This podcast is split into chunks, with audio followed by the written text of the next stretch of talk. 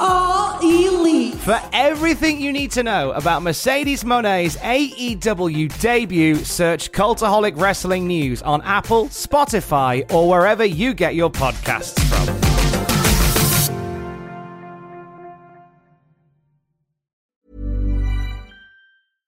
Subtle results, still you, but with fewer lines. Botox Cosmetic, out of botulinum toxin A, is a prescription medicine used to temporarily make moderate to severe frown lines, crow's feet, and forehead lines look better in adults. Effects of Botox Cosmetic may spread hours to weeks after injection, causing serious symptoms. Alert your doctor right away as difficulty swallowing, speaking, breathing, eye problems, or muscle weakness may be a sign of a life threatening condition. Patients with these conditions before injection are at highest risk. Don't receive Botox Cosmetic if you have a skin infection. Side effects may include allergic reactions, injection site pain, headache, eyebrow and eyelid drooping, and eyelid swelling. Allergic reactions can include rash, welts, asthma symptoms, and dizziness. Tell your doctor about medical history, muscle or nerve conditions including ALS or Lou Gehrig's disease, myasthenia gravis, or Lambert-Eaton syndrome and medications, including botulinum toxins, as these may increase the risk of serious side effects. For full safety information, visit BotoxCosmetic.com or call 877-351-0300. See for yourself at BotoxCosmetic.com. Hey, I'm Ryan Reynolds. At Mint Mobile, we like to do the opposite of what Big Wireless does. They charge you a lot, we charge you a little. So naturally, when they announced they'd be raising their prices due to inflation, we decided to deflate our prices due to not hating you. That's right. We're cutting the price of Mint Unlimited from $30 a month to just $15 a month. Give it a try at mintmobile.com slash switch. $45 upfront for three months plus taxes and fees. Promo for new customers for limited time. Unlimited more than 40 gigabytes per month. Slows. Full terms at mintmobile.com.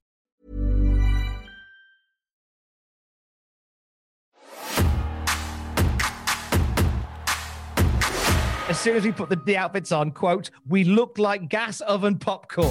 Right on the Hoover that was. Uh, yuckity yuck, Mc, McMannequin. The British Bulldog is part of the new generation. You may all bow before King Mabel. Here it comes, here comes the jackknife. On lives the new generation and the World Wrestling Federation. Welcome, everyone, to the Cultaholic Classic Raw review as the other Cultaholic lads get themselves ready for the Super League of Football. We are here via our Ica Pro Power DeLorean, where there is nothing super, with the exception of maybe the odd Shawn Michaels match in 1995. But who be we? I be Fake Geordie, radio presenter without portfolio, former Cultaholic heavyweight champion, uh, the advocate for Pablo Tom Campbell. I am with the bear in the big blue barcade. He is the head pen. He is Titan Shrugged of Cultaholic, the man who does not require a pencil. He needs a pen. He gets it right every time. He is Justin Henry, and he is from off of America. Know what I'm hoping for is the DVD or documentary release of the Super League years from now, where they talk about how they did everything ethically, how the people demanded it, how they were helping themselves and not hurting the other guy. Where's my football? Actual football. Hey, I'm kidding. I'm kidding. It's all friendly. It's all friendly. The Super League stuff. Uh, time of recording. Uh, it's very hot on the news. My my Twitter trending this morning on the day of recording was Super League, and then the word embarrassed, and then the word ashamed.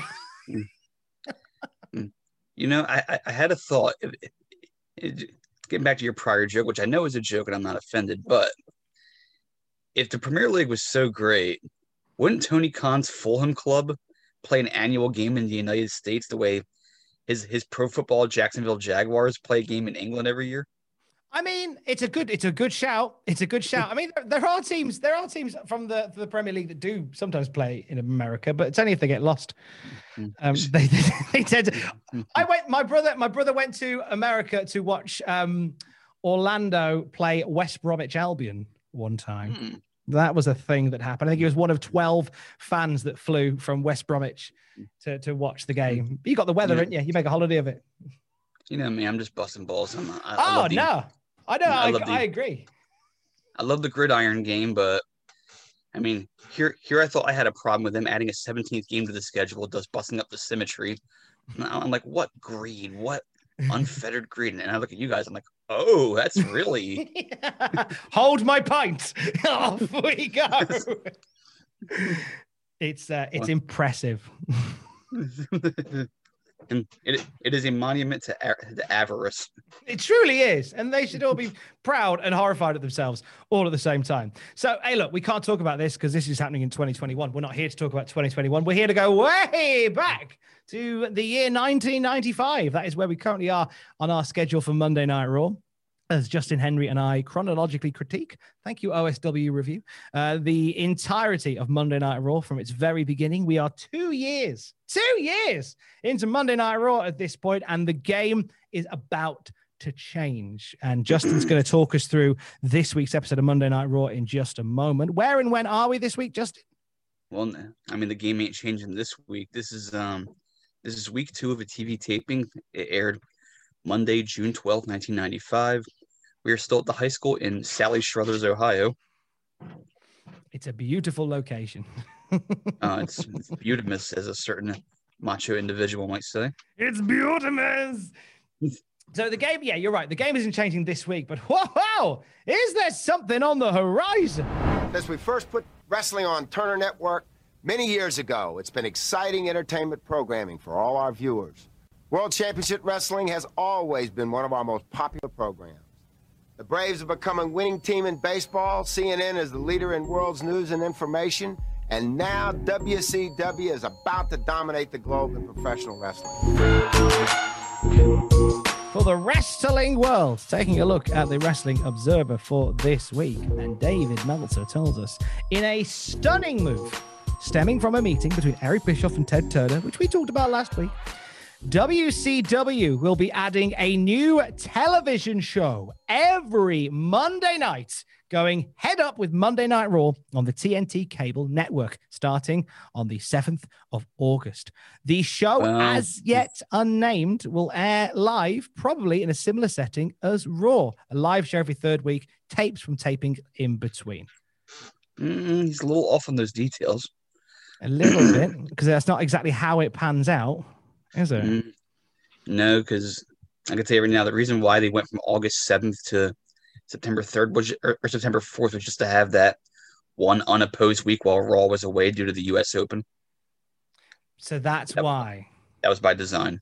Ah, they know what they're doing. They know what they're doing. Well, to talk a little bit more about what we know. So, the idea, as we've said, comes from a meeting between Eric Bischoff and Ted Turner. We talked about this meeting on the last episode when you and I were together, Justin. Uh, and me, or was it the week before? Everything blurs into one. And last time week, is a, it was last week. It was last week. I was worried that time had become a construct again. Um, but this is and, and this is uh, qu- quite the the development today. Uh, there have been already reports floating around that the new show will be called WCW Head to Head. Hmm. I mean, very on the nose as names goes, is it not, Justin? I'm making my skeptical face. it is my favorite skeptical face. If, if we don't get that on a sticker by the end of the year, I'll be livid. Um, a decision won't be made on the new show until the until later on this week. Now, Justin, you were a wrestling fan, uh, deeply entrenched in the world of the wrestling at this time. Uh, somewhat toe dipped in the wrestling at this time. Um, did you did you catch any wind of this as it was all kicking off? I probably first heard of it either either like a Clash of the Champions or an episode of Saturday Night that aired that summer. It's probably where I, where I would have first heard of it, and it didn't really make much of a difference to me. Like, like oh, cool, more wrestling, and I just I wasn't I wasn't super jazzed up, but when I saw that first show, I, I knew I had seen an event. So you you knew that. I mean, it's it's a it's a monumental thing when you look back on it. Obviously now with what we know, but mm. it's um it's intriguing times ahead. That's all we know at this point about this new show. I reckon next week in the Observer we'll have a little bit more meat on the bone for what to expect, at least from what Dave has to tell us. I, I could tell you how Nitro got its name. Oh, go on. We see at the time TNT had had the rights to air half of the NFL's su- Sunday evening schedule for the first half of the season from September through end of October, about eight or nine games in all. Mm-hmm. And, and and that was and in the in the billing that was called Sunday Nitro. So they figured if they want if they want to call the wrestling show Monday Nitro, have a Nitro twin bill and use the NFL connection to bring fans over to wrestling. Ah, so it was a way of sort of connecting the football fans and the wrestling fans and the existing audience and bringing them over. A little blue collar synergy. I love I like that. And it's funny how the name that was devised to lean off another franchise would become sort of the franchise leader. Mm-hmm. A lot of people thought it was, be, it was because night because Nitro so fast sounds like Night Raw, Monday Nitro. Yeah, and, not and, Raw. A lot of people thought that, but that wasn't quite the case. No, uh, that well, that's good to know. For for imparting name facts, I will impart some name facts on you later in the podcast. Oh, oh that's a hook and a tease. Oh no. Oh, oh, oh, yes, mate. Oh mate, there's there's a part of this podcast that lasted a, the show, and the show lasted about thirty seconds. I've got about four hundred words on it. Just awarded. Sounds good. I'm excited. Um, that's the big bit of wrestling news. Uh, just a lot of injuries in the WWF to talk about as well. Uh, mm. So Diesel is expected to work King of the Ring, um, not coming back until then. He's still very much in a bad way. Uh, not the only one who's suffering. Rody reportedly with a staph infection in his knee. He's not coming back until King of the Ring. Razor Ramon has bruised his ribs. He took a bump off the lad off a ladder at the Nassau Coliseum just a few days before this. Uh, he immediately got sent home. He is off the road. He's missing the weekend, and is a question mark for King of the Ring at this point. And it's not the end of the injuries because Tatanka's knee is bad as well, uh, but he carried on working. What a trooper! Hey, it's like Diesel out, Rody out, Ramon out, Tatanka injured, but carries on. Um, hey, he's the only one in the group that worked WrestleMania 32, so he's pretty tough. He is a tough boy. Uh, Owen Hart suffered a concussion on the 11th of June at the Meadowlands. He was in a tag match against the Smoking Guns. Refused to get checked after the show, which is which is ridiculous to think of now. Last word I heard, says Dave, was one two three kid was expected back sometime in July. So at the time where the roster is already like wafer thin, you've got quite a few injuries doing the rounds already. Yeah, you, and I think with this show, you kind of see, well, you don't really see it because this was taped a while ago, but you you kind of get an idea of how bad it could be because there ain't much on this show that, that's really worthwhile with a lot of top of the card ambition. Yeah. Lack of and ambition is accurate. it's uh it's not a good time for this company at all but we soldier on regardless. And we go to Justin Henry, who is going to talk us through uh, this week's episode of Monday Night Raw. Quite a few notes on different things for this episode. So I thought we'll keep the top bit a little bit tight and sweet and short and bright. And uh, we'll throw it straight to Justin to talk us through a Monday Night Raw. Tonight, for the first time on international television, Lex Luger, the embodiment of the American spirit, will face the monstrous Yokozuna. At stake, the final position in the King of the Ring tournament. But more importantly, tonight, an athlete and indeed a nation's pride is on the line as Lex Luger attempts to show Yokozuna yet again the American dream is alive and well. However, two summers ago, Yokozuna insulted America on her birthday on board the USS Intrepid. No one could body slam the then 568 pound offender until Lex Luger arrived. It was the body slam heard round the world, which catapulted Lex Luger's call to action campaign. The Lex Express was on the move and would finally stop at SummerSlam 93 for the showdown with Yokozuna and for the WWF title. Lex Luger would nail Yokozuna, knocking him through the ropes to the outside, and Lex Luger would win the match, but would not win the title. However, tonight, both men are on a collision course for a chance at a title of a different sort. Both men would like to be the king of the ring, but only one will qualify tonight. Lex Luger, the showdown's been a long time coming, but Yokozuna has to beat you tonight to qualify for the King of the Ring. Only one man can be the king, so you'll be the pawn. Tonight on Monday Night Raw. Yokozuna, this showdown between you and I is long overdue. It goes all the way back to the Intrepid. You constantly trying to embarrass and humiliate America comes to an end when we meet right here tonight on Monday Night Raw. Okay, so we start out with a video. It's always good when Justin starts with a sigh. It's good. yeah, good one. I believe I messaged you yesterday and warned you about a certain part of this show. Oh, you did, my friend. And you know what? You were right to warn me. I'm just the one who yells back to Tom, like, You got to see this. I'm excited, mate. So we start out with a hype video for Luger and Yokozuna tonight. It is a the final King of the Ring qualifier, we think.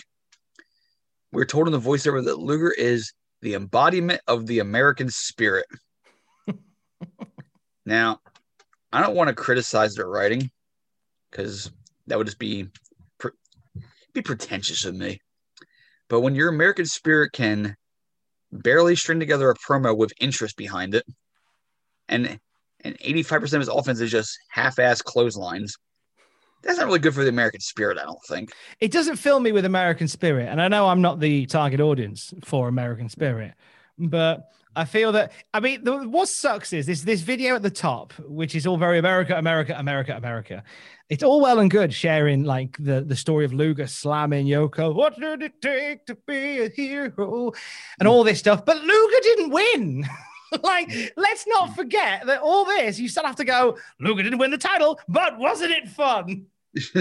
yeah, the, the gist of it is, well, Luger's choked before, but this time well, he, could be in the King of the Ring tournament. He promises not to choke again. Mm. Your Honor. And then we get and then we get these show themed off camera stare promos you see Yoko staring off into the distance while Cornette narrates. Because the typical corny promo about how Luger's gonna get beat, blah blah blah. And then we get the Luger one where he's staring off in, in, into the yonder and says it all comes to an end tonight. I'm Tonight. almost excited for this match. Just because it comes to an end tonight. It's it's, it's I feel the system kicking on just a little bit. I get I get the hamster into the wheel. but, but, but but he's he's he's in like a chocolate coma. Come on, get up, get moving, get moving. Come on, get in the wheel. That's where I'm at with this show. It's it de- desperately needs something. I mean, I, I I like how they're. I mean, there is something quite special. Like if you, I know it's it's it's said with like a tinge of sad, but there's something about the fact that it's a SummerSlam main event at the top of Raw this week. Like it's not the greatest SummerSlam main event, but it's a SummerSlam main event for the top of Raw this week. They do everything in their power, everything in their power to make it feel like it's a big thing. And you know what? If it wasn't so crap, it would be America versus Yokozuna. It could have been Taker versus Taker. I mean, there is that. if for the King of the Ring, like how desperate are you if for the King of the Ring talent, if you're hmm. color palette swapping Undertaker for one of the rounds? Just do a mishmash of eras. The Ultimate Warrior versus Zeus. I'm sad we never got that match. Incidentally, uh, I'll give it a plug if you, in case you missed it from Sunday. Uh, myself and Alison Pregler, aka Obscurus Lupa from Movie Nights, we watched No Holds Barred. It's a lovely watch along waiting for you on the podcast feed. Since you mentioned Zeus, thought I'll get that little sneaky plug in. Um, how'd you enjoy it? Brilliant fun. My God, executive producer Hulk Hogan is the four words I would describe it as. Someone pointed out that limo driver that Hogan made crap himself.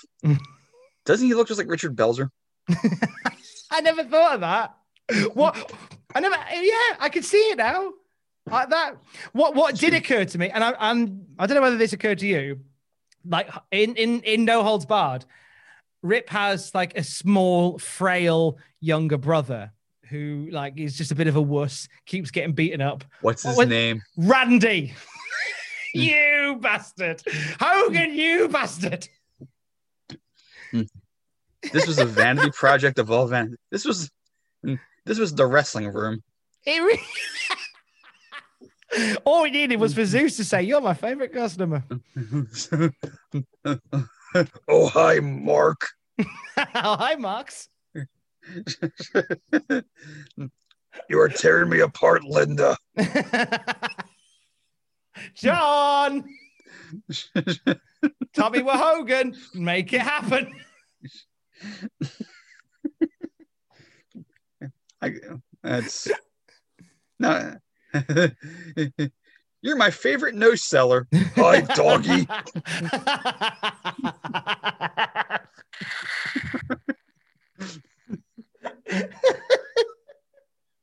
I did not hit her. I did not, brother, brother, brother. Of course, of course not, brother. I, I don't work snug. he works very snug in that film. There's one point where he's got no pants on. Wasn't that the other movie that he was in?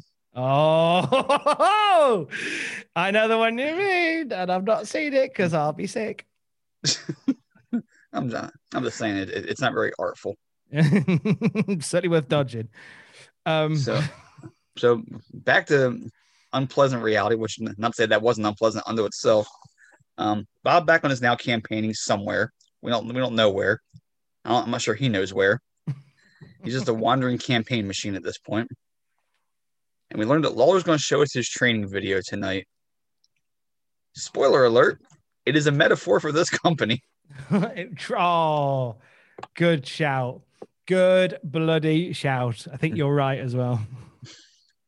But we begin with action. Bam Bam Bigelow versus Duane Gill. And one of these men would go on to hold, hold, hold gold in this company. It's not who you think. Duane Gill here, looking like an acid washed Spike Dudley. I put in my Really? notes. He really does. He looks- Yeah. got trimmed up the hair a little bit. Still very pale. Although sadly Bigelow did not send him flying into the fifth row. that'll be in that'll be in many years to come. Hmm, oh, poor Spike. Spike got some hang time too. He really did. He really did. Vince already stretching the truth when he says that Bigelow has really been on fire as of late. In the sense that he has fire on his tights. Right, right, right. no right. lies detected. So now fire shoots out of Bam Bam's back, I should point out. Apparently, he's having hot flashes in reverse. and Vince tells us it's going to be hotter than Hades at the King of the Ring. Or you'll just wish you were in hell, one or the other. so it's during this match that Diesel calls in. And, and, and now, what we said before about how Diesel looks vulnerable, too oh, vulnerable Oh, for his own good. I've gone I've gone pathetic here. I've gone He says- pathetic. All right, Tom, this is what we're going to do. Okay. You're going to be John Cena or Steve Austin or Hulk Hogan or any other super confident babyface champion. right. And I'll be Vince. All right. I've already cut the promo in my head, so I'm ready for this. Okay. It's like, hey, well, insert name. You're suffering from the effects of a terrible elbow injury and you've had surgery on it. You have a big match coming up in two weeks. Are you going to be 100%? Do you know what? I am already 100% Vince. I am 100% ready to kick Sid Vicious's ass. I am 100% ready to show you why I'm the leader of the new generation of the World Wrestling Federation. I am 100% ready to stand next to Bam Bam Bigelow in the center of the ring at the king of the ring and put Sid Tatanka and that million dollar corporation down. If I had one arm, two arms, no arms, I would be there in the center of the ring. Doesn't matter about how I'm feeling, I'm 100% ready to break Sid Vicious. That's what you do. Good job, Tom. Thank you, mate. Thank you. Now, you be, you be Vince. I will be Big Daddy Cool. All right, Diesel, this uh, coming up, you're facing Sid at the King of the Ring. You've got a fixed bad arm and all that jazz. Will you be 100% for the King of the Ring? Well, it's not 100%. I'll level with you. But you know what? I have obligations. I'm a professional. Um, I'm still going to be there. It ain't going to look good, but I'm going to try. And um, I just hope that people don't ask for refunds. I hope I can do good enough to where they feel like they got their money's worth out of watching me um, and throw hands with a guy who doesn't know what planet he's on and uh, his partner's working through a bad knee. You gotta understand is you know we're big tough guys. We we really are, but God God gosh darn it, this schedule you have us on, Vince, it just it's it's really it's really, toiling to all of us. And oh, I'm gonna try. I had the belt. You're paying me more than anybody else, which you know, jokes on you. But it's um, yeah, uh, I'm gonna do my best. Isn't he pathetic? that was basic. Now, I may have taken some creative liberties with what he said. Not a lot, though. Not a lot of creative liberty, because because you you you sort of nailed the vibe that he was giving us, which was, mm. oh no, I'm not 100, percent but oh well, I guess I'll be there. I'm turning the Yep. corner with his elbow, but I'll I'll be there. I figured the problem out. Okay. See, Vince wanted a new Hogan, and he and he and he decided that the, that the closest thing he had was a seven foot giant who was known for having a dry sense of humor and a dry manner of speech because he's very intelligent and doesn't have to raise his voice. Along the way, he realized, oh my God, he's bigger than everybody else. We can't get heat on him because he's bigger than everybody else. we have to make him human, even though he is a friggin' giant. Why See, do you have Hogan- to make him human though? Like, here's the thing Hogan, for all of his foibles, he may be, he was also six foot eight and 300 pounds, but he knew how to elicit sympathy. He was good at that. Hogan knew how to how, how to work a crowd and, and make even a smaller opponent like Randy Savage or whoever, Paul Orndorff. Just name any opponent he's had that's small, Curt Hennig, who's smaller than him, and make them look like a like a freaking world beater when they have him at, and he's at their mercy. Hogan could sell for them. He was great at it. Mm-hmm. Kevin Nash, I like Kevin Nash, does not have that magic. That's that is the starkest difference between Hogan and Nash. Hogan was Superman, but he, he made you believe that every heel he went up against had some form of kryptonite that could have him vulnerable for a little while, and it was believable. Nash, you have to manufacture reasons for him to be behind the eight ball because he he, he can't make that same connection that Hogan can. But it's like there's a better way of doing it. There's a better way of doing oh, it. Oh, sure, there is. I, I agree. million better ways of doing it. Like like having him play this. Oh, my arm hurts, but I'll be there. I'm a big boy. Like that's bollocks. I'm so leader of the new generation. Hogan would have with the Hogan would have done a line. And he'd have shouted at the camera that wasn't there that he was going to be in the Omni, despite the Well, fact don't that it's kill not me, in the make one Omni. more strong, brother. yeah, exactly. Like, geez, it was just. I'd have rather Diesel not been mentioned on the show at all, rather than this call in, because I think this actually does more damage to Diesel than him not being on the show. Just be like a Clint Eastwood character, and and, and and it's like you got part of me, but you didn't get all of me. Yeah, this. Oh my! See, we've sat here and bounced back and forth. Uh, so many better lines that he could, in- including a literal one from Hulk Hogan, that he could have used instead of going. "Oh, I'll be there against my armor. I'll be all right. Christ, Diesel. Nobody, the new nobody generation. wants to hear Darth Vader go no. yeah, yeah, exactly. That's this. It's the same energy. Same energy. Duane Gill brings the energy in the match, by the way. He's brilliant here. Uh, know, Duane Gill's working hard. Bam Bam is Bam Bam Bam. He misses a leaping headbutt, but catches Gill off the top, slams him down. Diving headbutt finishes. It was all just a backdrop to that depressing phone call. So Bigelow wins. He's building momentum toward King of the Ring. But more importantly than that, we come to the one truly great moment of the entire show. And I was goddamn excited to see this. We have a debut vignette for one of the most underrated characters of all time. The one and the only Waylon Mercy. lives are going to be in Waylon Mercy's hands. you know what I mean? So if you've never seen Waylon Mercy, he's basically based on the portrayal of Max Cady, Robert De Niro's character from Cape Fear, the 1991 version. There's a little bit of Robert Mitchum from the 62 version also, but he's more De Niro in terms of how he's dressed with the jet black hair and the Hawaiian shirt. This is basically the precursor to Bray Wyatt in so many ways. And he hits this really creepy southern accent that sounds peaceable, but there's a very clear sinister undertone to it. It's Waylon Mercy again. Out here enjoying this peaceful surroundings, enjoying nature, enjoying these insects, enjoying this worm. But you know something? I enjoy worms, but I don't enjoy worms crawling on me. Just like when I get in that wrestling ring, I don't like wrestlers touching me, and I definitely don't want them crawling on me. And if they do so, I'll tell you what's going to happen. They're going to get smushed just like this worm. You know what I mean? he's sitting on this on this rock pile like this beach jetty. Like Waylon Mercy here, just sitting around being peaceable.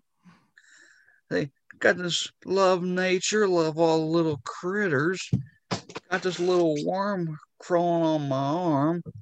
I don't like when bugs crawl on me.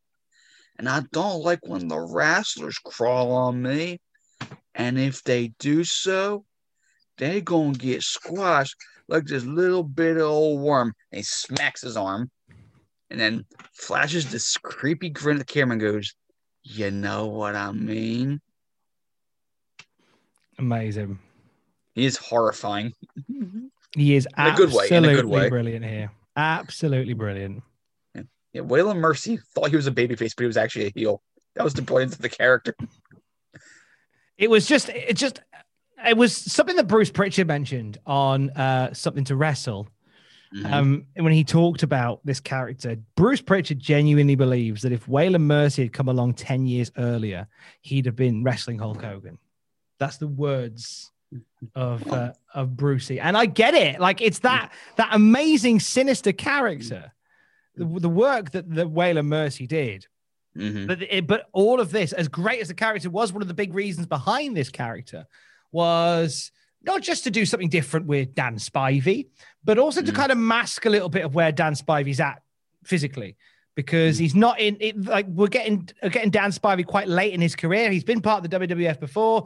Uh, He replaced Windham in the US Express in the late 80s. Golden Boy Danny Spivey for a brief period. Everybody thought he was just a Hogan photocopy. So that's, that's the sort of shape this lad used to be in um tag you know and you he's i found a lot of tag team partners. I'm just giving a little rundown of the career of danny spivey here. For many tag teams in the wwf he replaced rick steiner in the varsity club uh, stan hansen in all japan with stan hansen in all japan. He formed two versions of the skyscrapers in wcw first with sid vicious then another with mean mark callous what happened to him? Uh, he was in Herb Abrams' Coke powered wrestling endeavor. The UWF became the company's only America's champion before signing back with WWF as well. Uh, and as you say, directly linked to Cape Fear, this guy is, and uh, and it's a shame that we didn't get this character and the Dan Spivey from the '80s because that would have just been an unstoppable combo. I'm gonna watch Cape Fear later today because I haven't seen it in years. I watched Robert De Niro- Counselor, could you be there? Come out, come out wherever you are. Did you ever playing um, like a backwoods hick and it's a total creep who figures out how the law works and how to manipulate people and uses to torment his old lawyer is brilliant. I think he's just he's he's stunning in whatever he does. But I am a massive fan of of what he does in anything. I watched Joker for the first time yesterday, and Mm-hmm. it was a lovely surprise to see him in it. Well, that was a callback to King of Comedy. Mm, it was, and I Rupert appreciate Pupkin. it. Yeah, I appreciated it. It was a nice little touch having him having him involved in it. Yeah, but Mercy is kind of nailing the vibe here, and he admitted that he did watch Cape Fear to try and try and get that De Niro vibe. Mm. I was waiting. I was waiting for him to go. I ain't no white trash piece of shit. I'm better than all of you. Uh, but, So we go- F in the chat, by the way, for the worm that died during that promo. Mm, pour one out. okay, pour one out for the worm that died in the promo. So we go from that bit of brilliance to it's a bird, it's a plane, it's the WWF blimp.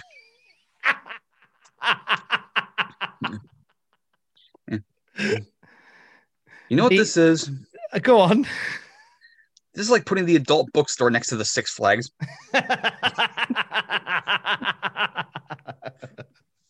this is a company in transition, isn't it? It still is. where they're like, we want to kind of make things a little bit cooler, but we're still for the family. Look at the blimp. This is a buffet table that puts the Capri Sun next to the tequila. That's a happy mix up to have, though. Sure is. so we actually get tour dates for where you could see the blimp. Just look up. And I was like, they mentioned Fenway Park. They mentioned other sporting venues. It- it- it's like if the blimp is a bigger draw than the wrestlers, that, that would that would be That would be the true embodiment of the 1995 spirit. Um, mate, I think if there'd been another injury, they probably would have put the blimp in the King of the Ring tournament. They did. He won. oh! Sorry, he is he is 500 pounds. He's a big. me. He is a big lad. He is a big lad. Ah, whatever. It's so just when you think we couldn't get any more 1995, we get this delightful backstage segment. this made my day. The Smoking Guns, as in the guy who won the Brawl for All and Austin Gunn's dad, are playing Pogs, Yes, the bloody are, mate. But they can't call them Pogs. They have to call them Milk Caps because Pog is trademarked. Mm-hmm. Now, for those of you who now, I can't make fun of because I had Pogs as a kid because I was I was right right in that perfect age bracket. Same. Pogs are these little cardboard milk caps that you stack up, and then you hit them with a metal or plastic slammer, and see how many you can turn over. And whatever you turn over, you keep, and you go back and forth with a friend to see who can get the most. Would you like the history of Pogs? I'll take the condensed version, please. Okay, I'll do what I can. Because condensed milk. Um, now, Pogs slash milk caps possibly, possibly originated during the 20s.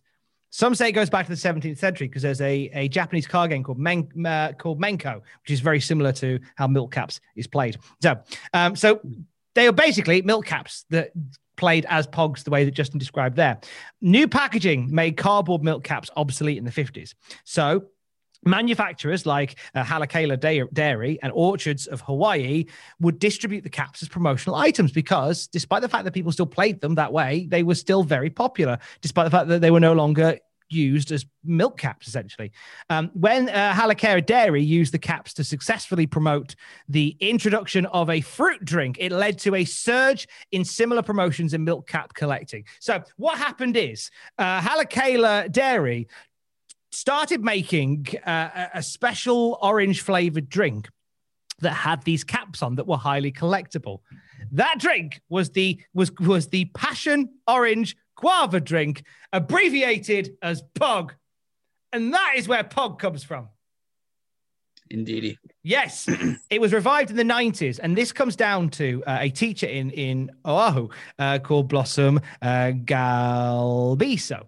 She was a teacher and a guidance counselor from the area, and she introduced the game to her students that she used to play as a kid. As not only a way of teaching maths, but also a non-violent game for the schoolyard. It spread across uh, the states. It, it spread across uh, the country. Eventually, made its way uh, around the entire world from there, and it became the phenomenon that we are playing and watching today. That is Milk Cap slash Pog. Now you can't call it Pog because seven other companies entered the Milk Cap field uh, following a comic book and industry convention in January of '93, and the term Pog was trademarked shortly after that by the World Pog Federation. Other companies said you can't trademark it; it's a generic term. Like you know, we're going to be Pogs as well. We're going to be the Universal Pogs Association. We'll just call ourselves the Pog Company. However, it went to court, and Pog was recognized as World Pogs exclusive terminology, and all the other places had to start changing the names. Hence why Milk Caps came back. Hence why these are Mad Caps or Mat Caps, uh, Slammers, and such like that. And it's because the word pog was disputed as not being a word that was for everybody, but a word that somebody could own, and therefore they did. Uh, it ended up getting banned from a lot of schools, and it was the same in my school. I don't know whether it was yours, Justin, because a lot of teachers believed that pogs encouraged students to gamble. Do what now? Did it, this is what happened in my school because pogs were banned because obviously, as you explained in the rules of pogs, No, no, I, I heard you, but who is betting on Pogs? No, it's the fact that you you bet by virtue of the fact that when you strike the pog, the ones you flip over, you keep. Oh, keep oh for keeps then. Okay. For keep, yeah. So like, so the idea being that you know if I brought in thirty pogs and I put stacked all my thirty up, and then Richard Hayward from my maths class, who was a prick, uh, came over and smashed the pogs, all thirty of them, flipped all over. He'd keep all my pogs, and I'm all sad because I've lost all my pogs. And Well, a lot of of te- life. I know, but I'm but I was being protected. And when my parents kicked up, no, they didn't. but, um, but it's the idea that the teachers went, it encourages gambling. We're going to take this away. That's what happened in my school, and apparently it happened in lots of other places as well. You know who had WWF pogs? You did. Me. Yeah, boy. Did you? Where are they? I have no idea where they're at. As of right now, I may have gotten rid of them years ago. I, I couldn't tell you. Oh, Ocean City Boardwalk in New Jersey, 1990, summer of 95. I bought a few of them with some of my allowance money and had like 15 of them in all. I had a, I know I had Shawn. I had I had Mantaur. I had a Mantaur Pog. Oh, I, a, I don't know if I call myself the proud owner, but yes, I had one. I um I cheated because I got bought a milk cap maker. I had that too. Yeah, you made your own. So you cut up WWF magazine and you go, yeah, I've got a, right. I've got a Hulk Hogan pog. How cool I So- am. So, so you have Billy and Bart playing this game backstage while Barry Didinsky watches because he's selling it. And meanwhile, there is someone lingering around who is called the Mad Capper. yeah, I was baffled as to who this was. It's just some guy in a top hat and like a magician's cape. Just, Just hanging a- around A random no nobody. adequately explained a reason other than the fact that he is the Mad Capper. I want to learn more about this guy. Yeah, I'm, I'm intrigued. I typed in Mad Capper and I couldn't find anything. That's nobody I know. No. So you can also buy the Just Slam It shirt, which is a good thing to wear while you're, you're getting hung upside down in, in, in the boys' bathroom at elementary school while, while they're giving you a swirly, all the big kids. and I should point out that even Vince and Lawler know how dumb this shirt is because they bury it. Vince doesn't know what a slammer is. No. So yeah, WWF milk caps, collect them, you bastard. catch the catch the milk cap magic, and then let us know where you found it. Look very carefully for the milk cap magic. Good luck finding the milk cap magic. You, you may need a black light. That's a special kind of milk cap magic. God. I didn't, I didn't mean it that way. I did. You're a very cheeky man. I am the cheekiest boy. Well, enough fun. Time for comma. Sorry. It's okay. Karma always gets you in the end. Kama, Kama versus David Haskins. I'm excited because I thought this might have been Mark Haskins' dad, who is a famous British wrestler who's very, very good. He's in Ring of Honor now. And uh, he's from he's from Malvern in Worcestershire, which is just up the road from where I used to live. And I was like, ah, is it? And it's not. So that's my that's my story on David Haskins. He wasn't someone I knew's dad.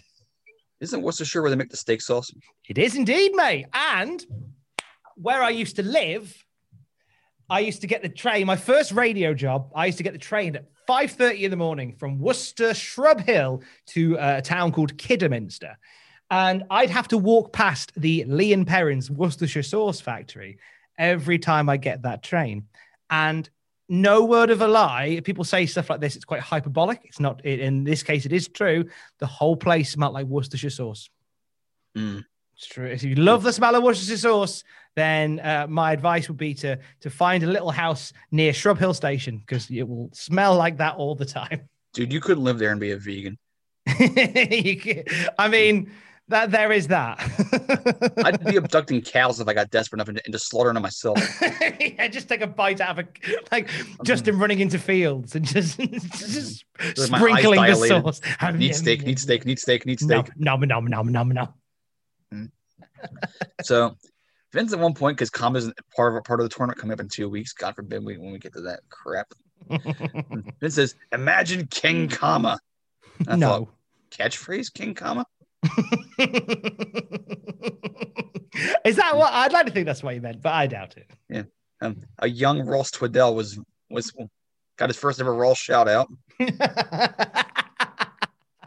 The end was nowhere near nigh at this point. Well, no, was- I don't know. It's hard not to think that.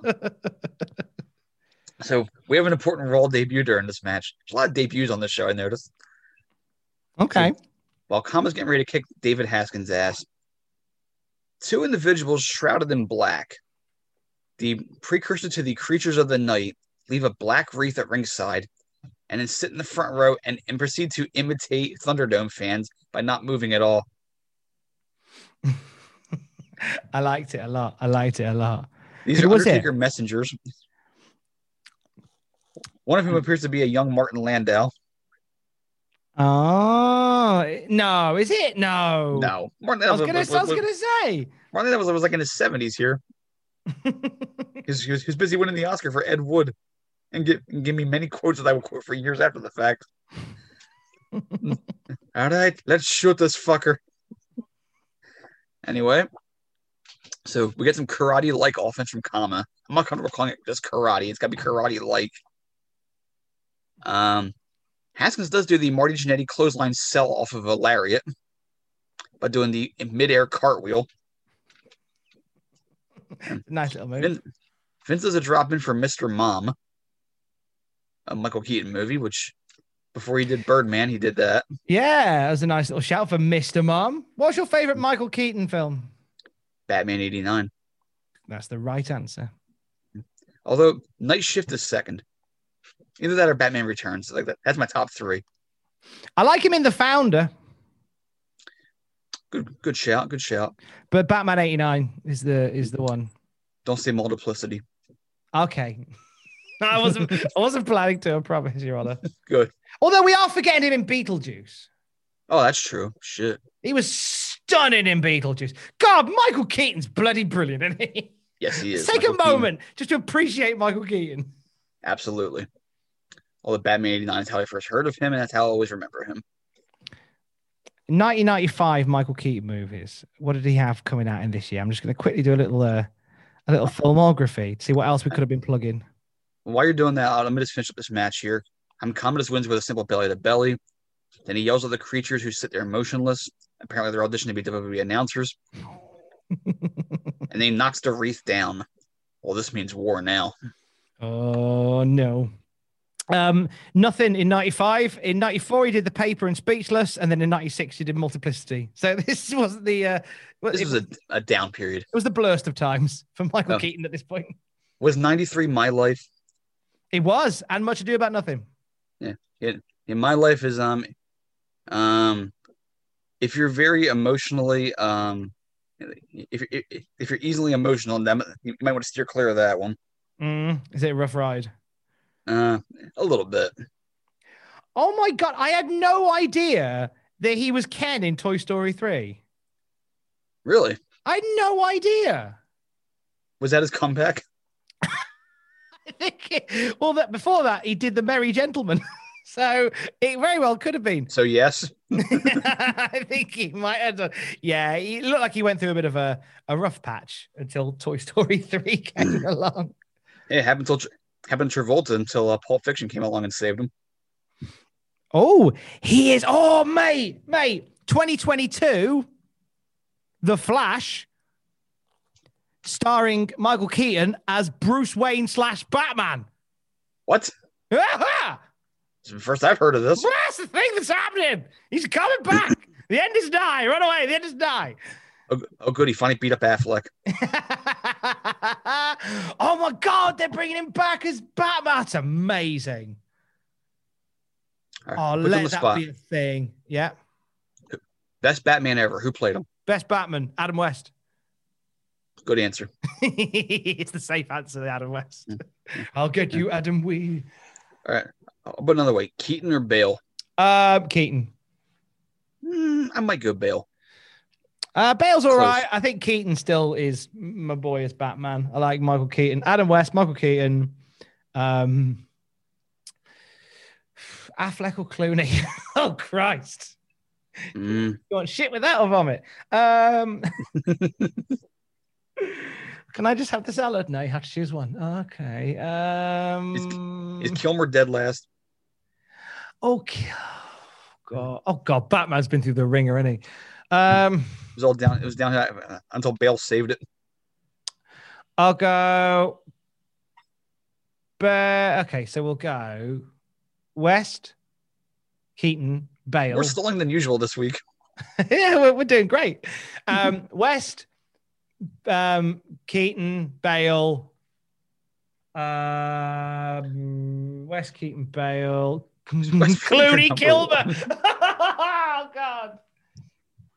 Actually, Clooney's not terrible. He, oh, he is. I mean, I don't Never know. leave the cave without it. that's that's more like he just was just given bollocks and just had to do what he did. Like I can't 100% blame him for the bad. All I can think now is just a bat credit card.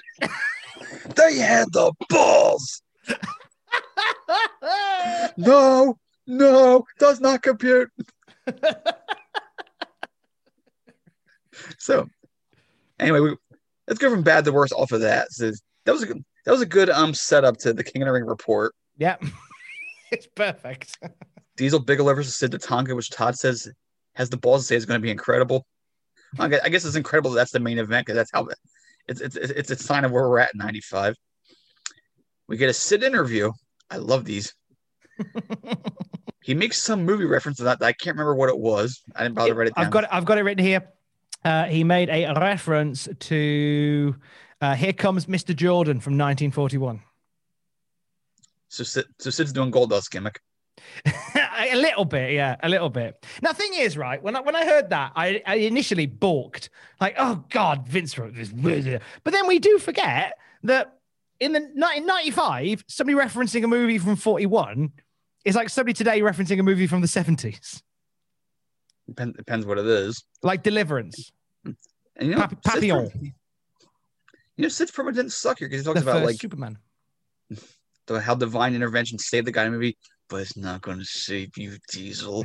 that whispering tone. God and divine intervention will not save you. See, like, see, I like that. I like that, Sid. That's a better Sid than what we had with Diesel. Like Sid brings this sort of mystical nonsense to it, whereas Diesel is like, uh, I might be there. I don't know. Sid's like the neighbor who turns on you one day. yeah, that's it. That's Like- what like- he is, isn't it? He seems nice, but he seems a bit unsettling. And then one day you look out your window and he's walking walking around naked in his backyard, covered in blood. so it's like, oh God, what happened? That's Sid. That's it. Get the plug for the Kiss My Foot match. Then we go to ringside and Lawler pulls out a gnarled prosthetic rubber foot. Because we have to have visual gags, literally gags. Then Todd, then Todd back in the studio says this is that's the worst thing he's ever smelled. Lawler's in the arena. Todd's in the studio. Todd, it's all right. It's all right, Todd. You don't need to play that into it that much. It's okay. We know you're not next to him. It's fine. And we get the brackets: Taker Mabel, Shawn Kama, Bob Holly Roadie, and Race tonight's winner. Jesus Christ. it is. It is the. It is the worst. They're putting a lot of effort, a lot of energy into the Lawler Hart thing. I've got a theory on that, but we'll get to it at the end of the show. I do have a theory. A theory from Tom. Mm-hmm. Campbell's theory of relative crap. Campbell's scoop. Oh, Oh, Give me that as a segment every week. Put that on a sticker. scoop for the soul. Oh, nice. Meanwhile, Yoko is indulging. He's eating a big bowl of rice backstage to make himself heavier for the match. That was a strategy at the Intrepid. It didn't work. Can lightning not strike twice? We'll find out. So uh, th- th- this next part killed me for some reason. It's we get the Tour de Force ad as read by Stephanie Wiand, the upcoming tour dates. Show in Germany tomorrow. She says, catch it tomorrow. How? The show's airing in America. Get yourself over there quick. Get, get see the house show immediately. I'll climb into a missile silo. Because Stephanie Wiand wouldn't have voiced it in that market. No, it would have been. Is it? Stephanie Weiss or something. Putting on some later hosen in order to do this, in order to get, in order to get, get in the character. Guten Abend, de Welt Tour de Force. do you know what the, do you know what the card was? I'm afraid. Uh, Do you know what? It's not. It's it's the best that we can do at this point, right? Okay, that's still not good. So they're they're a night in Frankfurt and a night in Essen that I've looked at here. Um, from Frankfurt, Jean Pierre Lafitte versus Duke Droese. Um, feet one. Uh, Men on a Mission beat the Head Shrinkers. They're really Okay. out of position here. Uh, Adam Bomb beat King Kong Bundy. Nice showing for Adam Bomb. Uh, Shawn Michaels, the top worker of the entire company, beat IRS. Uh, Smoking Guns beat the Blue Twins. Bret Hart beat Hakushi, and Undertaker beat Kama. So that's your I want to see one. I want to see one of those matches. Well, you might want to see the maybe you want to see the match that they added to the Essen show because that was the Frankfurt card. The Essen card was exactly the same, except they had one extra match. They had Alundra Blaze versus Bertha Faye for the women's championship. So why couldn't you have that in Frankfurt? Maybe they were traveling. Maybe they couldn't make it that night. Uh, maybe. Maybe. So, I mean, as bad as that sounds, wh- wh- what killed me here is she she, she reads off the dates for four shows: Germany show, Germany show, Germany show, Sacramento. To see what the problem is. that seems perfectly reasonable. if, if you want to see jet lag wrestlers, come to Sacramento. Everybody's walking around like zombies. it's the best 20 minute rest hold I ever saw. That was a show where Orange Cassidy decided I can do this for a living. I could be jet lagged all the time. what a guy. It was an impressionable, impressionable moment for a young Orange. And then he, if he wasn't sure, he'd just listen to Monday, he'd watch Monday Night Raw and listen to Diesel say, Well, I'm not quite there, but I'm gonna try. Aha! I have a gimmick. That's, that's, that's right. He's I'll gonna be lazy. Man Mountain Rock versus the man with the best punches in the business, Bob Cook. Oh, big Bob Cook in the house. This match goes under a minute. Bob Cook gets in his trademark punches, but then falls victim to the whammy bar and submits. I'm delighted they call it the whammy bar. It's an okay name for because actually- because initially they didn't call it anything. And I was like, well, this is a weird finish. And then when they started calling it the whammy bar, I was like, yeah, I like that. it's still not as cool as the painkiller. No, nowhere near as cool. But at least it's at least it's a it's a I like a finisher name that is in keeping with the gimmick. Not just that, but if you look at it, it actually physically resembles a whammy bar. Like, Yeah. because, it's Fujiwara arm bar, and it, the way it works up and down. And that's why I, I- the only thing it's missing, the only thing it's missing, which I kind of wish he'd done, is, is as he's putting it on, Man, Man Mountain Rock goes, You should. Just- like he Slash. Actually, what he should do, I saw a video once of Stevie Ray Vaughan playing guitar. He was doing a cover of Voodoo Child. The whammy bar falls off halfway through. He's still playing, he doesn't even notice at first. He realizes it's gone. He's still playing with one hand while picking up the whammy bar and, and, and reapplying it with the other hand. Like he doesn't even miss a beat at all. 'cause That's how good Steve Ray Vaughan was. Like I'm picturing like face a jobber like a prosthetic arm. The guy's arm falls off. He keeps the hold applied while somehow reapplying the arm. I was picturing that. It makes no sense contextually, but it kind of does work like one. I like it. Thank you. Hall of Fame plug with Stephanie Wine again. Enough with the Stephanie Wine. so we learned about Antonino Rocca, Ernie Ladd, and Ivan Putski going in, or Putski as she says. Now She can't going do, in. She can't do anything right in your eyes, can she? Like, No. I, I believe if she found a cure for world hunger, you'd be like, ah, it's a rubbish cure. Uh, it's, I mean, it, it's not her fault. She's just a fish out of water. like, like she- if you've seen interviews with her, because because James Dixon interviewed her for Titan Sinking, she's an intelligent person. Yeah. She's a film producer. She, you know, she's she's made, she's done something in, in this world, and she just didn't fit here. It's just we'll hire someone to do something about wrestling, and we'll t- train her from scratch, like Adnan Virk right now. That's what they do. They don't, Yeah. they don't want smart people. They want people they can train from scratch. Teach them our way to do everything. And well, they get what they pay for. Mm-hmm. So, in addition to Rocca, Ladd, and Putski, we get the fabulous Moolah has been announced for the Hall of Fame. With which Wine says in her voiceover, she exemplified grace and charm. this is a segment that will not age well in years to come. Hmm. We'll see if that's on Peacock. I mean, I'm sure it will be because it's not it's not outwardly like visually an issue. Also added Pedro Morales, the Grand Wizard, and Georgie Animal Steele. This is not an action figure class by any means. No, I mean, don't get me wrong. I'd love a George, like I'd love a George the Animal Steele action figure that came. Like I want him with a mouth that that chomped, like ngang, ngang, ngang, ngang, ngang. so you could put him next to a, a toy ring and he could just chew on the turnbuckle pads. He um, like a Chucky doll that comes to life and just eats stuff around the house. Who ate the throw pillow?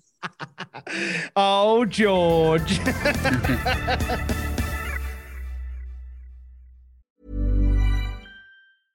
Hey, I'm Ryan Reynolds. At Mint Mobile, we like to do the opposite of what Big Wireless does. They charge you a lot, we charge you a little. So naturally, when they announced they'd be raising their prices due to inflation, we decided to deflate our prices due to not hating you.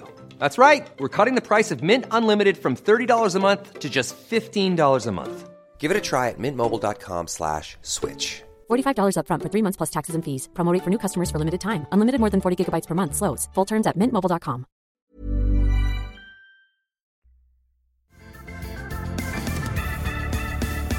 Bob Backlund is storming the hallways. Where's Rock's dressing This room? bit.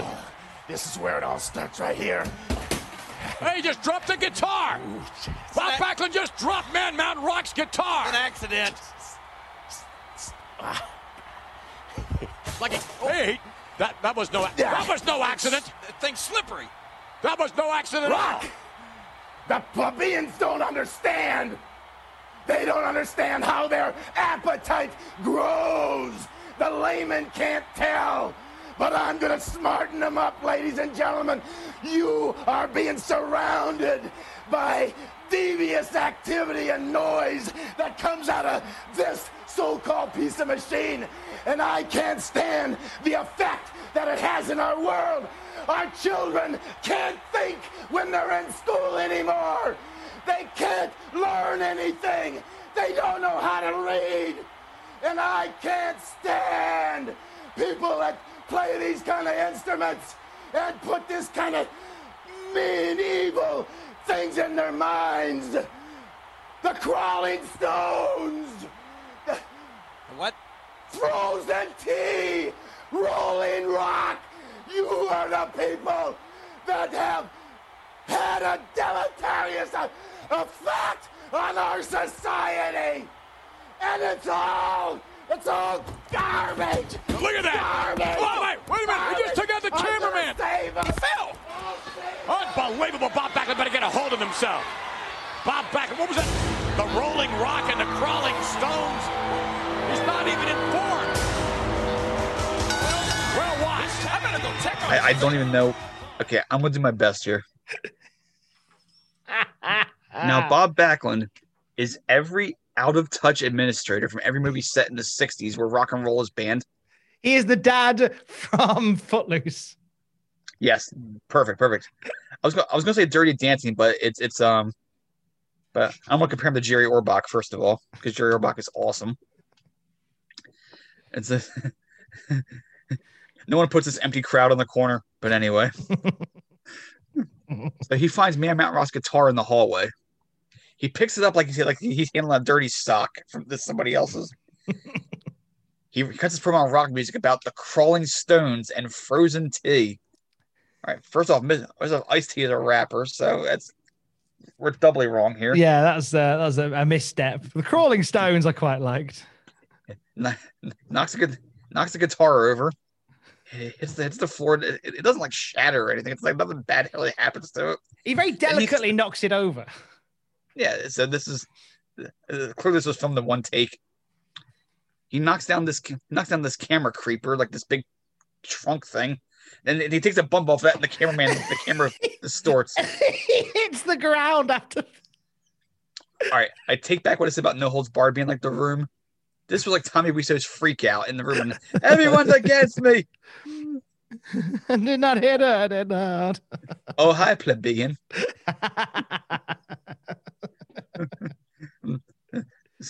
Beautiful. This is, this is the empty room. So that was that. And for a chaser, for a chaser to that, Here we go. this is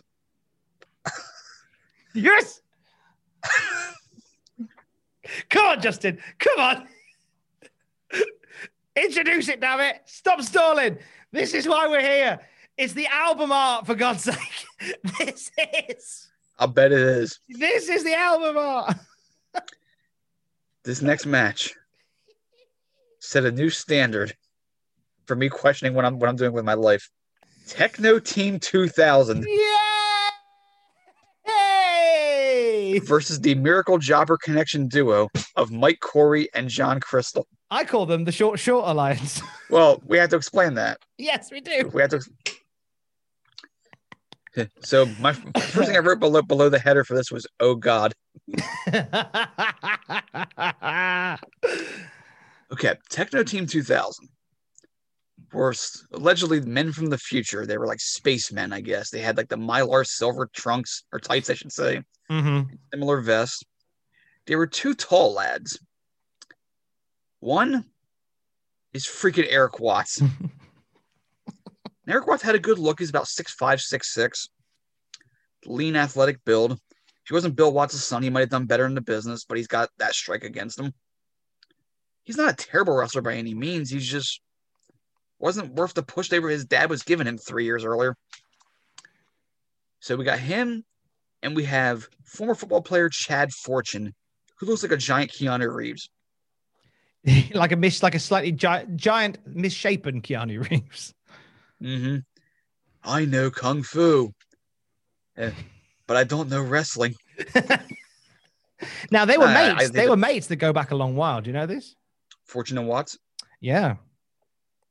So uh, the story is that originally Chad Fortune and Eric Watts were football teammates at the University of Louisville, and Okay. they became a tag team in the AWA. Didn't really get very far with it, and uh, and Eric just kind of always gave Chad a little bit of a, a nip up. Like when Eric went to the uh, went to the the WCW trade, went to do WCW stuff. He brought Chad with him, and then when he went to the WWF, Hmm. Okay, he did stuff with you know what? That's fine. And you know what? I can't blame WF for giving them a try because it's two tall young guys, two two good looking guys, clean Mhm. cut, clean cut, long hair, sort of a had a cool look to them. But they gave him this gimmick. Well, let me talk you through this gimmick, young sir. Travis and Troy, Techno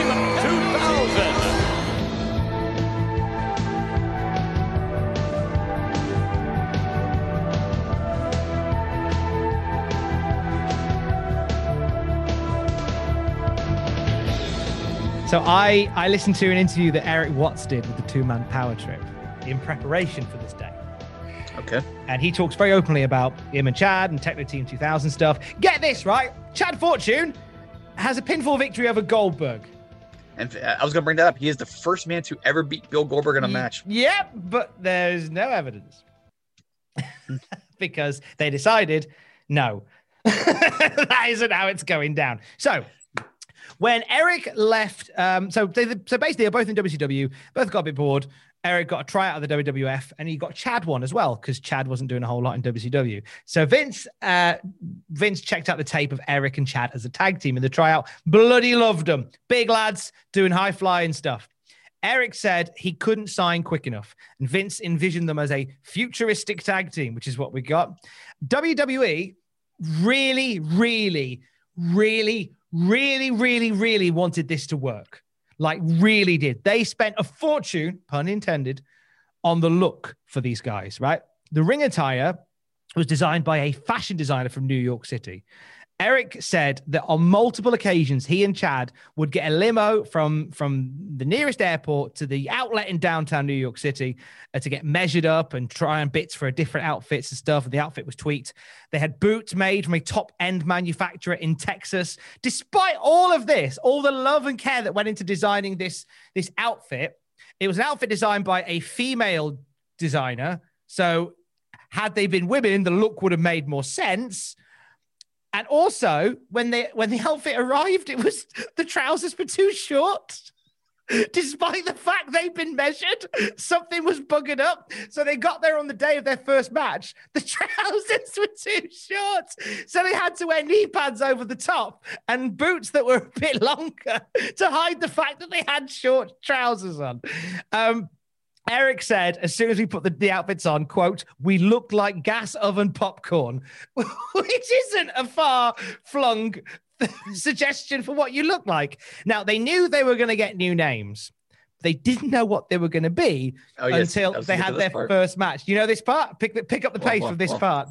Well, I don't know the story, but this I, I, I was I was going to mention here. They're basically playing two sort of intergalactic, futuristic kind of uh kind of characters here. So you think they'd have names like like Glabnor or something from like some- some distant galaxy. Travis and Troy.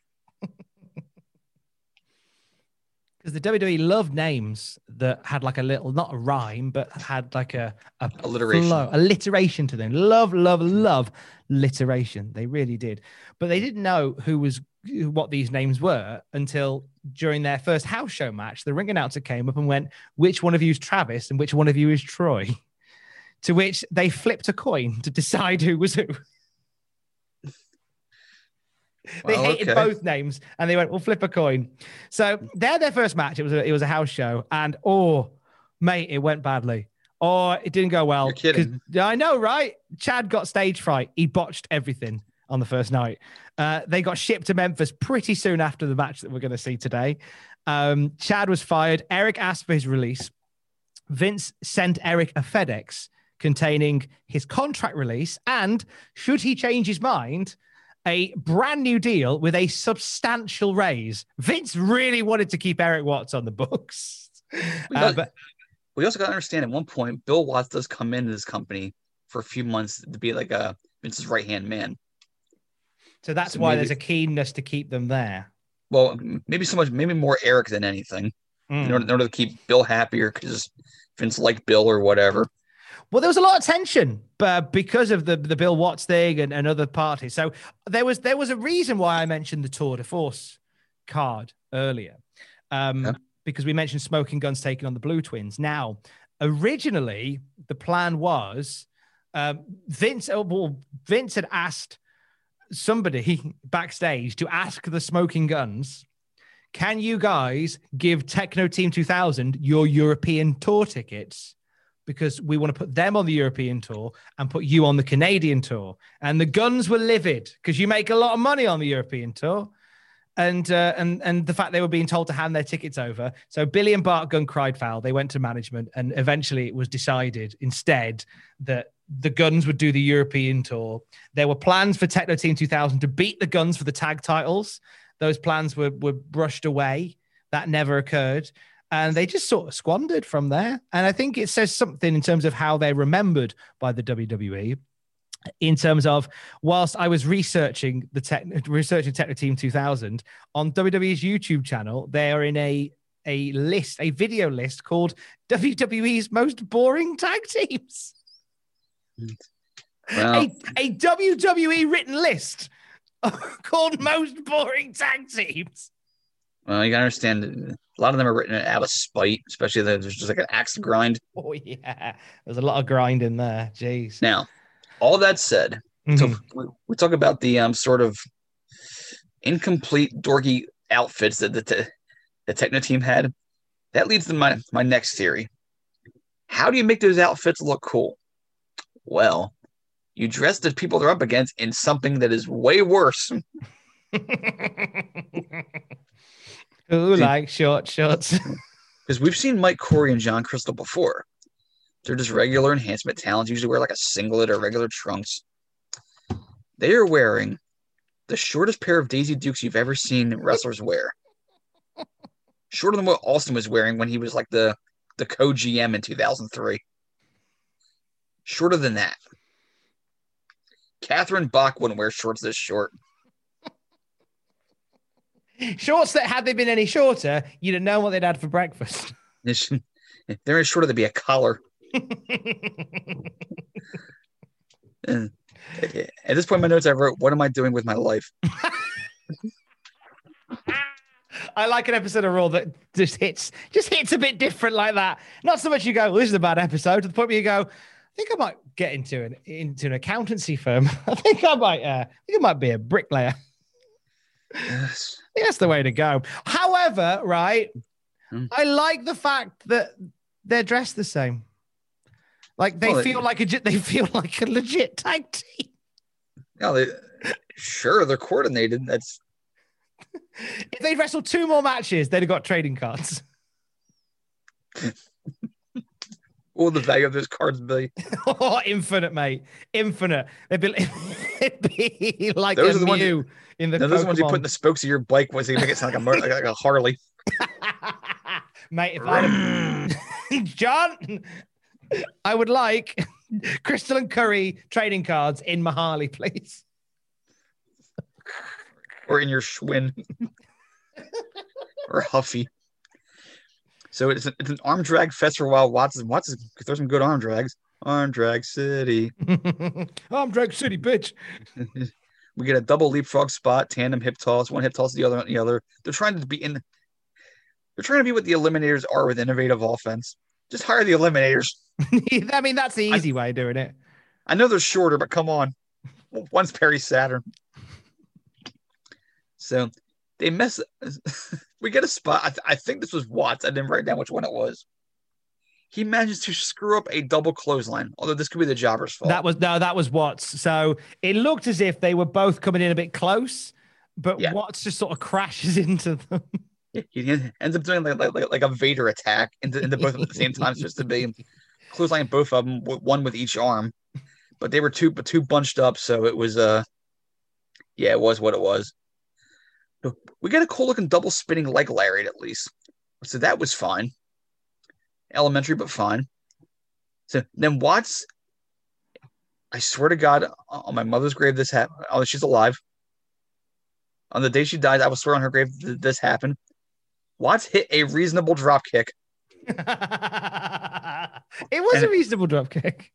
My jaw was on the desk. like, no, that didn't happen. I think because, like, my notes here, I've just put lots of good ideas, but not much finesse. No. Like they, they've got the be- like like if you wrote down what they were doing, you think, oh, they sound cool. You know, which is why PWI liked them. They were like the top 10 tag teams in 95. Um, but if you wrote down what they were doing, you're like, that's cool. But to watch it, it's oh, it's it's not very crisp. It's it's oh, it's it's not quite finished yet. No. If they were a cake, I'd be putting them back in the oven. Good point. Fortune does finish off with a twisting diving crossbody, which looked all right. Mm-hmm. I really got nothing to add to that.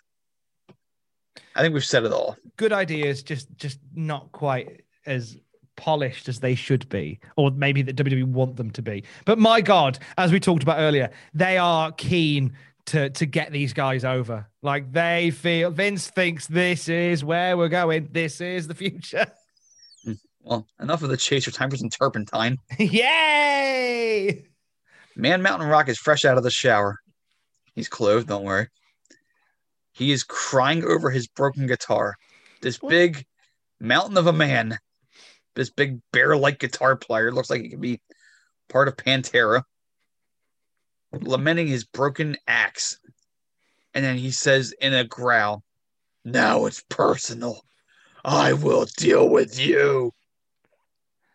Wow. You'll be pleased to know that the the, the Man Mountain Rock Bob Backlund feud, uh, there's a couple of lines about it in The Observer. All right. Which Dave says their first match on the 10th of June at Madison Square Garden was described as one of the worst matches in the history of Western civilization. They went 10 minutes without even locking up. So high praise then. Bring it on. Bring on Man Mountain Rock and Bob Backlund. Why not Hidden- Man Mountain Rock and Jarrett? Yeah, I mean, it'd be, it'd That's be a lot- obvious. Oh, sure. It's, but alas, That's Oh. what we're doing. sad. This is Man Mountain Rock's second most potent feud of the year, behind the one he had with the Kliq. Although we won't see that one. I know which one made him cry more. We'll just hear about it. So next week we have the Sid and Tatanka versus versus the Head Shrinkers, and what could be a fun match. And and it's asked, can this match reestablish the Head Shrinkers among the tag team elite? that's a thing in '95. That's a thing. Apparently not. Putting on matching jean shorts, and you're you're already part of the tag team elite. now we come to our main event. Is Luger going to be our hero when he faces Yokozuna? Oh, we know what? He comes close. Well, he choked at SummerSlam. He choked at WrestleMania. Now he's on a roll in in Frog Neck, Ohio, facing Yokozuna for a spot in the prestigious King of the Ring tournament. So this is like, if you've seen the Major League movies, the first two take place in the Major Leagues. The third one's called Back to the Minors. It's about a minor league team. That's what this is like.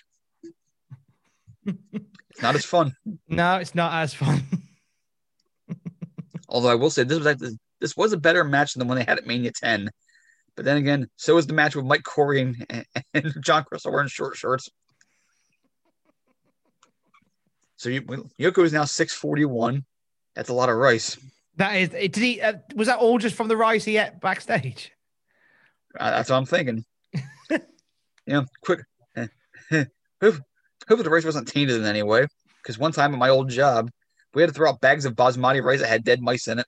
Oh, Oh, what? Yeah. Jeez. I asked my boss, could we just write the whole palette of them off? He says, no, we're, we're trying to save the good ones. So can you just sift through? Oh, my. And two other guys. Do you know what? Do you know what?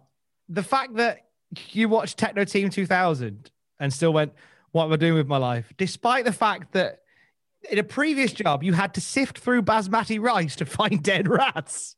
You're still going. Not rats, oh. mice. There's a fundamental difference. Oh, oh, okay. I apologize to the the rat community that I've besmirched. but you know, it, it's I, I draw I, I, draw a very fine line. we got to wear gloves. It was okay. Oh, that's fine. Well for the Techno Team 2000 match. Uh, some things you, some things just has have to be handled with tongs. oh god, delicious.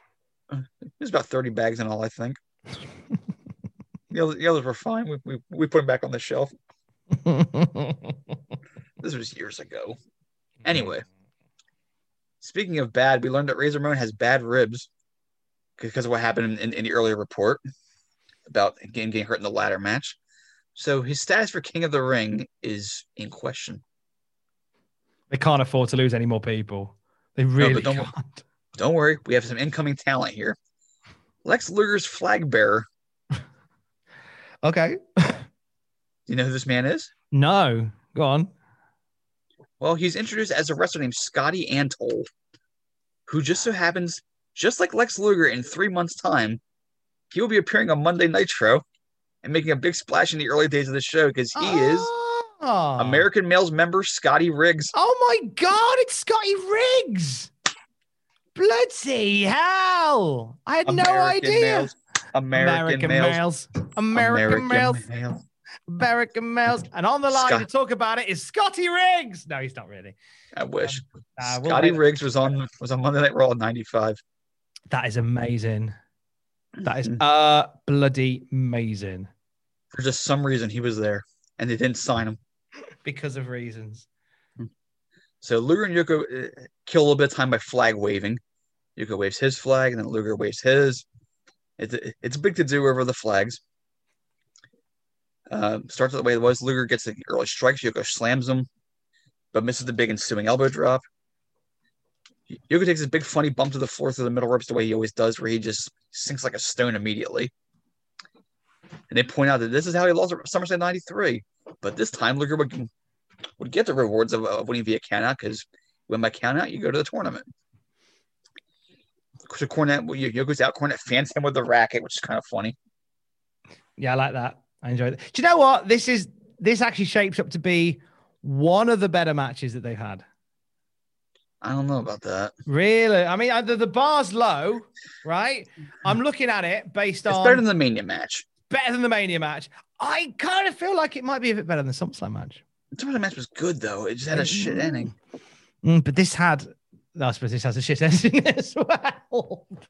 Well, yeah, there was but something about like- the pace of this one I quite liked. well, it was quicker because because it was a TV match. Mm.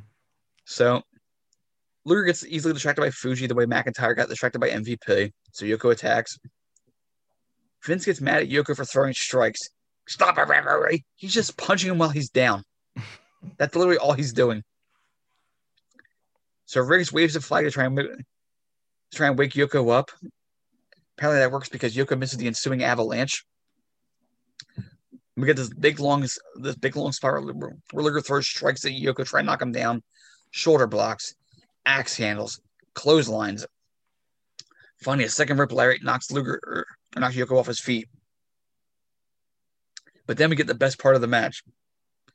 Mr. Fuji, who at this point, I think is like 96 years old, shambles over to where Scotty Riggs is. Shambles. I can't believe him. I gotta watch this. Walks up to the future WCW World Tag Team Champion. In three months, he'll be beating Harlem Heat along with Buff Bagwell. Walks up the Riggs, chops him in the neck like he's Austin Powers, and steals the American flag. That was incredible. Fuji busted out the chop. Riggs bumped off one chop. No wonder Bischoff hired him. Like, he can bump. Let's get him. We have morons here with no talent. Well, he can sell for them too. Yeah, And we need somebody in this this promotion full of old guys who can bounce around a bit. Come on in, Scotty. So, so then Luger slugs Cornette and he grabs the flag from Fuji. But meanwhile, Yoko posts him in, in- uh, against the uh, big ring post on the floor. Hence why he posted him. Hits, hits hits the big chunky leg drop. Luger's out. Yoko crawls in on seven. Had a hard time doing that, but he got in. He gets in. Yoko wins by count out. Bring it back to square one with poetic justice. They are swapping count out victories over one another. your winner as a result of stupidity, Yokozuna, Who will win? time. The, who will win the third encounter when countouts are off? Find out down mm-hmm. never again. Stupidity really is Luger's Achilles heel. He really. Oh, this was. Was it? Would this be Luger's sort of last big match on television for WWF? I'd say so. because because we are and I know that Nitro is not quite here yet, um, or WCW head to head as it's apparently known this week.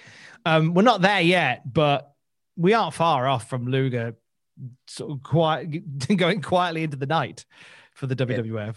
Hitting the ejector seat. Mm-hmm.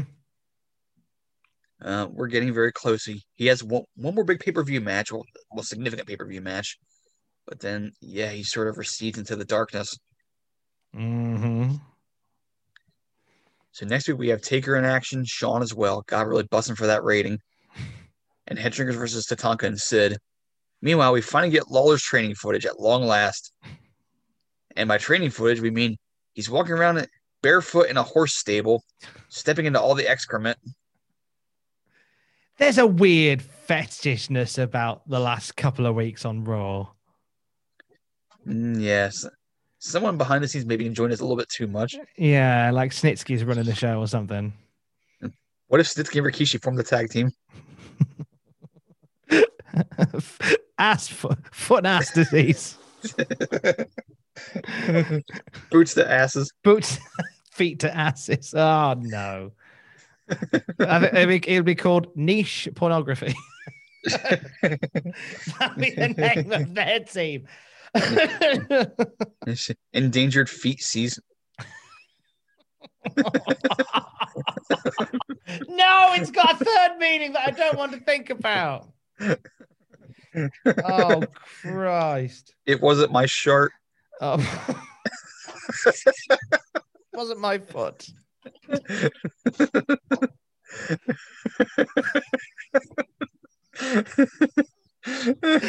I feel sick.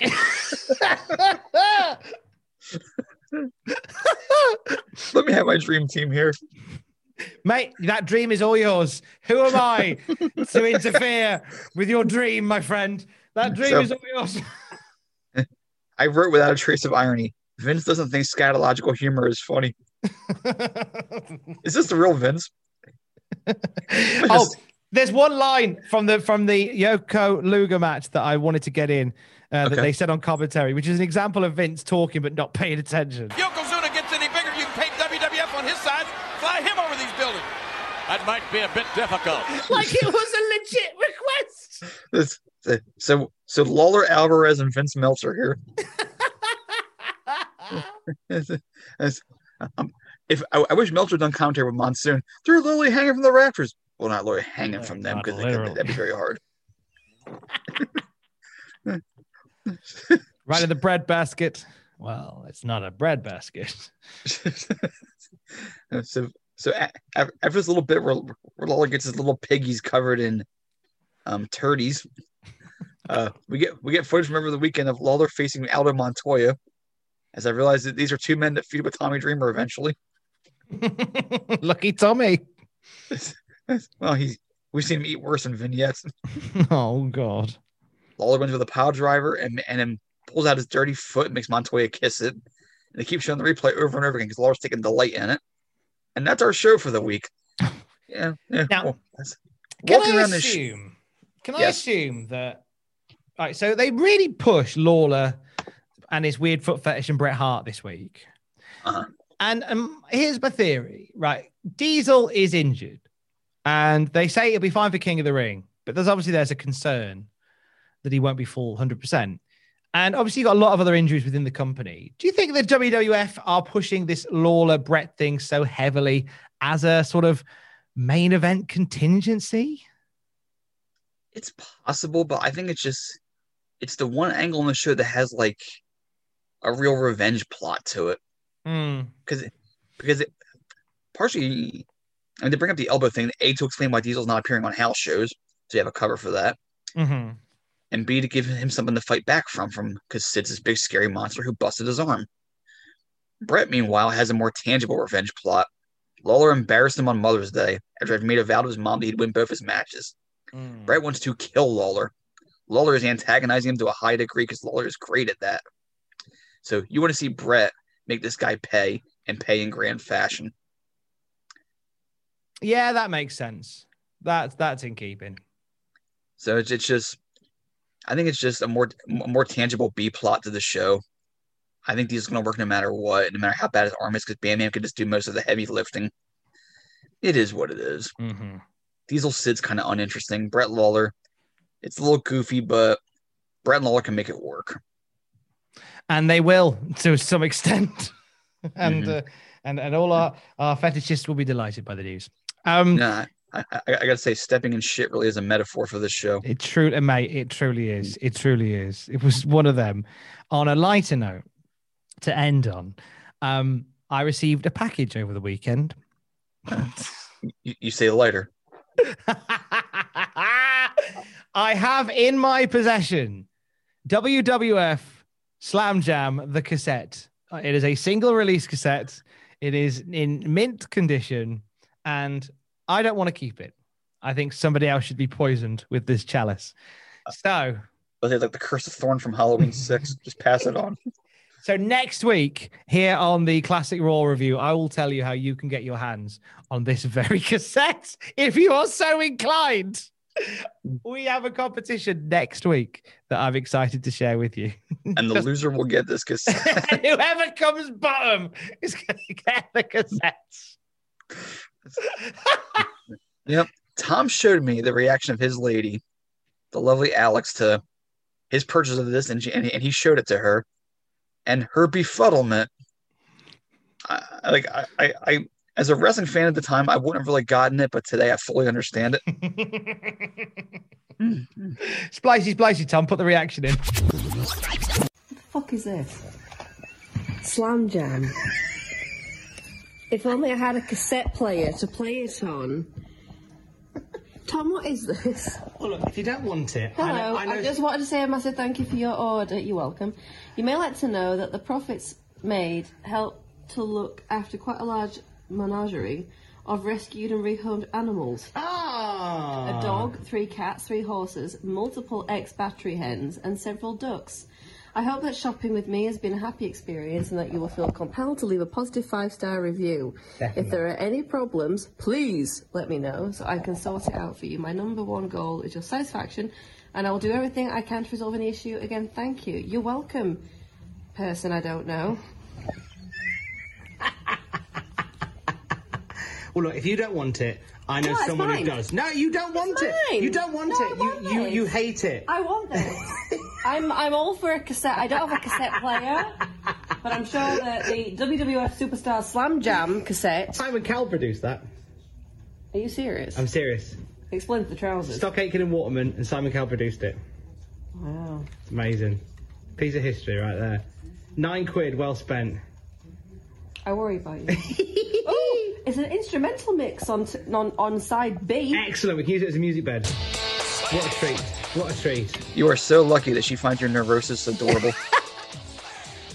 I am, aren't I? that could be yours next week, the reaction and the cassette. And until next week, he is at JRH Writing on Twitter. I am at Tom Campbell on Twitter. Together, we are at Cultaholic on Twitter. Don't forget to join us. I love you. Bye. 2000. And see. Head over to Hulu this March, where our new shows and movies will keep you streaming all month long. Catch the award winning movie Poor Things, starring Emma Stone, Mark Ruffalo, and Willem Dafoe. Check out the new documentary, Freaknik The Wildest Party Never Told, about the iconic Atlanta Street Party. And don't miss FX's Shogun, a reimagining of the epic tale, starring Anna Sawai. So, what are you waiting for? Go stream something new on Hulu. For all the wrestling headlines in just 10 minutes, search Cultaholic Wrestling News on Apple, Spotify, or wherever you get your podcasts from.